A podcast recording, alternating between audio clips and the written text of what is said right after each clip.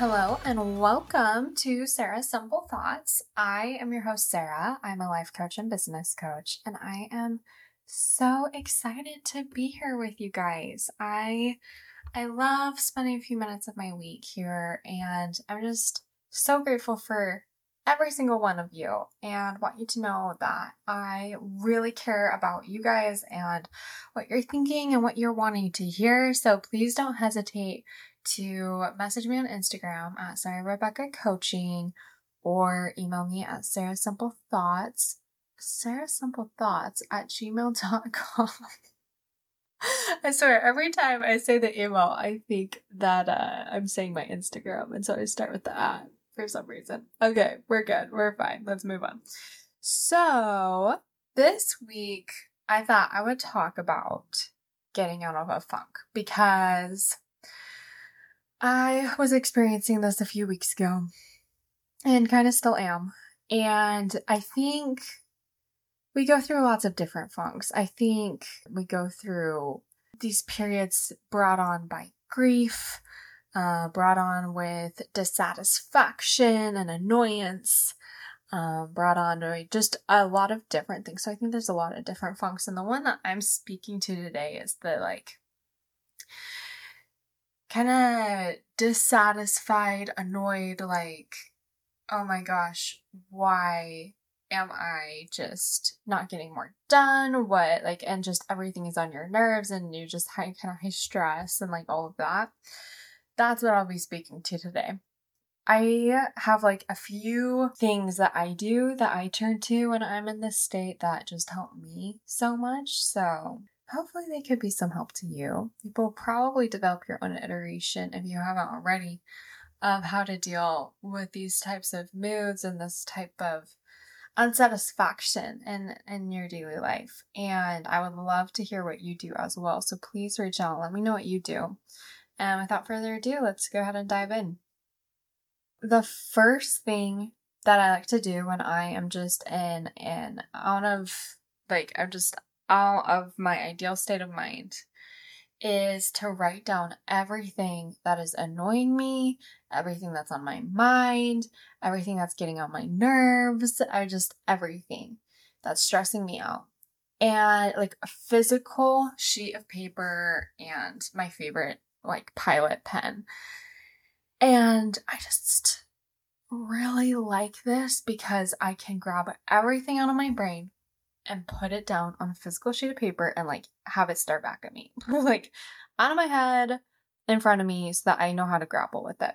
Based on that, depending on the situation and the kind of mood I'm in, I either just leave it or I set up like a second column right next to it and list all the things that I'm already doing or working on or that I would like to work on in regards to that thing. The house is a mess and it's driving me crazy. Okay, well, I'm going to spend 15 minutes right now tidying up.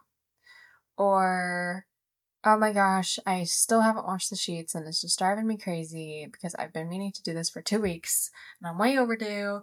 And I just, it's just stressing me out. Okay, well, on Saturday, because I don't have time till Saturday, I'm gonna wash the sheets and it's gonna be great. Like, whatever it is, I like to put in the second column my plan. And sometimes, sometimes this list doesn't have a plan because there's just, there's just not enough to go off of. The emotions are still so high. So sometimes it's in your best interest. It's in my best interest a lot of times to just write it down and be done. The second thing is eat healthy. I feel like sometimes when I'm stressed and sometimes when I'm just like high stakes and annoyed. Like I get annoyed with like my body too and just how I'm feeling in my body. And if I can just take care of my body and eat vegetables and fruit and some like healthy things, already I feel a little bit better inside of my body, which helps me just feel a lot better about myself, about the situation, about all of that. Which leads me to the third one, which is to do a really high sweat, high movement workout. Like sometimes we literally just need to shake it out. I definitely can appreciate after doing a really, really intense workout, you just start to question everything and your endorphins start flowing. And so it just gets you in a really good state of mind to just like reposition your point of view, which can be so helpful. The next thing is the cleanliness and the stability of your environment. And I'm talking like, when I talk stability, I'm talking like your emotional stability. Like, sometimes when I'm about to move, like, I literally just have this two or three week period of what feels like emotional instability because I think more than most, my physical environment and not being grounded can be really, really tough for me. And so, having just learned this about myself and having the ability to know this about myself makes these ups and downs in the emotional state a little bit more predictable. I know myself a little better, which is always good. So, if I'm going through a funk, you know, just saying, like, okay, yeah, I'm moving soon. This is to be expected. We're gonna feel settled again. Everything's all right. You know, just little things like that. Also, the stability of the environment with the other people you're sharing your space with. Like that's a big deal because every energy influences the space in a certain way. And just checking in on that and seeing what might need to be tweaked to help things out, you know, whether that's boundary setting, whether that's communication of expectations, whatever that is. When those things go unspoken, it can really upend the physical living environment, right? But also the cleanliness, right? Because having a space that is just overwhelming is just that. It's it's overwhelming to have to like not be able to find what you need to find when you want it, to look at a corner and get disheartened, or you know, whatever it is. So just checking in on yourself and your physical environment can do wonders, right? Just spending 10 minutes of cleaning up, vacuum a little, and lighting a candle like does my mental health wonders. So, highly recommend, you know, just take care of your physical environment and we'll do a lot. Number five is to check in with long term goals and vision. I find that sometimes when I'm in this state, I feel unsatisfied because I feel like I'm behind or I feel like I don't know how to like proceed. I don't know the next step in relation to my long term goals and like me being super futuristic that really, really influences me and whether I, you know, feel good about my current physical and mental state is like, okay, are we making progress? And let me tell you, like sometimes it's just like, Sarah, you need to chill. And other times it's like, yeah, this is really frustrating. I need to go talk to a mentor. I need to go like do this thing. I need to go do this other thing, whatever it is, because checking in with those long term goals and visions, like ultimately your long term goals and vision are fulfilling one of your most primary needs if done correctly. It's really important to you. It's really important to your development and it's really important to your happiness. And so if you feel behind on that, that's a big deal. And, you know, sometimes you have to just take a step back and be like, okay, am I just stressing or is there a legitimate need to pay attention to the fact that I really feel stuck? Like, do I need to go schedule time with my coach? Do I need to, uh, like I said, men- get a mentor? To help me with this particular area, whatever it is, um, because I think we can get really dissatisfied. It can kind of creep in into our present day life when we are kind of unsatisfied and stuck in terms of our, our long term goals and vision. So, the sixth thing for getting out of a funk, getting out of the frustration is is to forgive yourself. Forgive yourself for poor performance, for just disappointing yourself, for disappointing others. Mistakes happen. It's all good. And even though you're like, oh my gosh, Sarah, but like, this really shouldn't have happened. Hey, you know what? It's okay. We're here to learn. We're here to live and learn. So, looking at the situation, and sometimes you can write this down, sometimes it's like less helpful to write it down, but just be like, okay, what was the situation? What did I learn from the situation? And then give yourself a promise that you'll move on. You have your learnings, you have what you'll do next time, you have what you should have done this time. You understand there's no need to rehash and just commit to yourself that you'll move on and not keep rehashing the unfortunate event or the embarrassing event or you know whatever it was because that can really spiral you into this dissatisfied and funk like state the seventh is to breathe through your thoughts and emotions instead of avoiding them.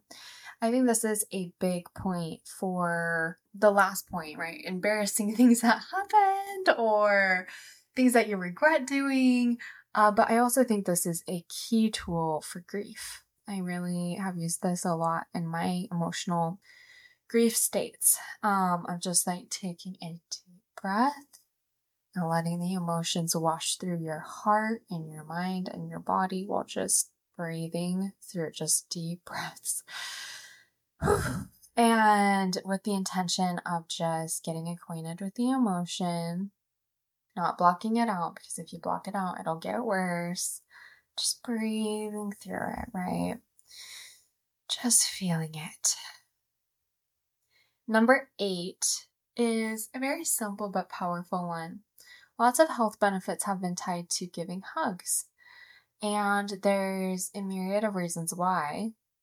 But I think that this is a fantastic number eight step to have is just to hold and hug somebody that you love and that's close to you and that is dear to you because you will automatically feel less stress. You will feel like you have someone on your team and you will just feel the connection that's so important when you are in this disassociated state.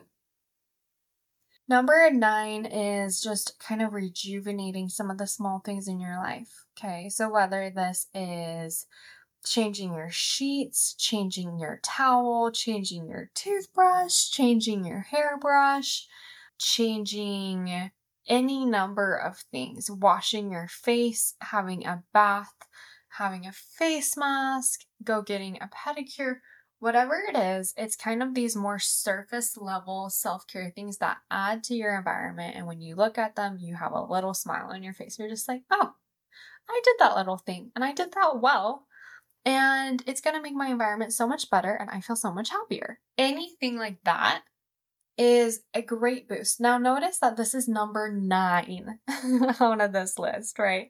And that the other things were more emotional efforts, like get in tune with your emotions, like all of those things, right? Take care of your body. But these more surface level traditional self care type of things, and when I say traditional, I don't mean actual traditional, I mean like the things we think of, like the bubble bath, is just so inseparable with self care. I have thoughts on whether it's truly self care, but for our purposes, it's number nine in the self care lineup uh, because I believe that emotions need to come first. And then this really does help afterwards. Like if you're trying to have a bubble bath without doing the pre work, it's kind of like wearing makeup without primer, right? Like it's just, it's just not going to work as, as well. It's not going to last as long. It's not going to be as durable. Your skin's not going to be as soft. All the things. All the things. You're not going to have as much protection for your skin, all that.